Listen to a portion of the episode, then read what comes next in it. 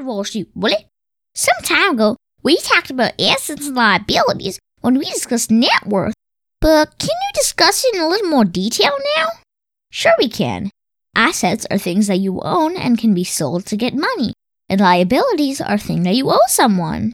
Can you give me some examples of assets and liabilities? Okay, the house, car, jewelry, and stocks you own are all assets. These are tangible assets. They are physical things that you can touch and hold. There could also be intangible assets like copyrights, trademarks, or patents, which are intellectual property. On the other hand, money borrowed by you, like car loan, student loan, credit card debt, and mortgage, are all liabilities. Remember, if you have bought a house on a mortgage, the house is still your asset, but the remaining mortgage on your house is your liability. Well, do all assets appreciate in value? Not necessarily.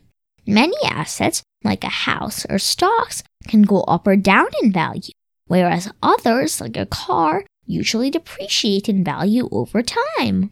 Well, can something be a liability for one person but an asset for another person?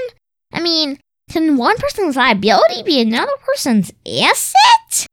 That's an excellent question, Super Cooper. Yes, it is certainly possible.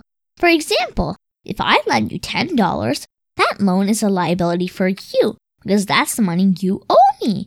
But it's an asset for me because it is my money and would come back to me when you repay. Hopefully. that's funny. Anyway, thank you very much for telling me about assets and liabilities, Wall Street. You're welcome, Super Cooper. Remember, finance is your friend.